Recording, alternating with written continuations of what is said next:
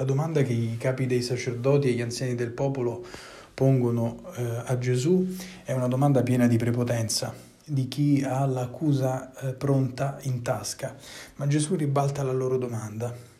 e loro da un atteggiamento di arroganza e supponenza assumono subito un atteggiamento diverso, di timore, eh, e infatti eh, alla sua domanda rispondono in modo omertoso, fingendo di non sapere la risposta, quando invece la conoscevano benissimo, soltanto che appunto avevano paura di sentirsi messi in discussione.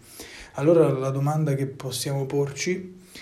è se eh, ci è mai capitato di aver preteso nei confronti del Signore di sapere meglio di Lui cosa fosse buono e giusto per noi. Oppure se eh, piuttosto che dire la verità a noi stessi o a Dio, abbiamo invece preferito mentire ed evitare di sentirci messi in discussione.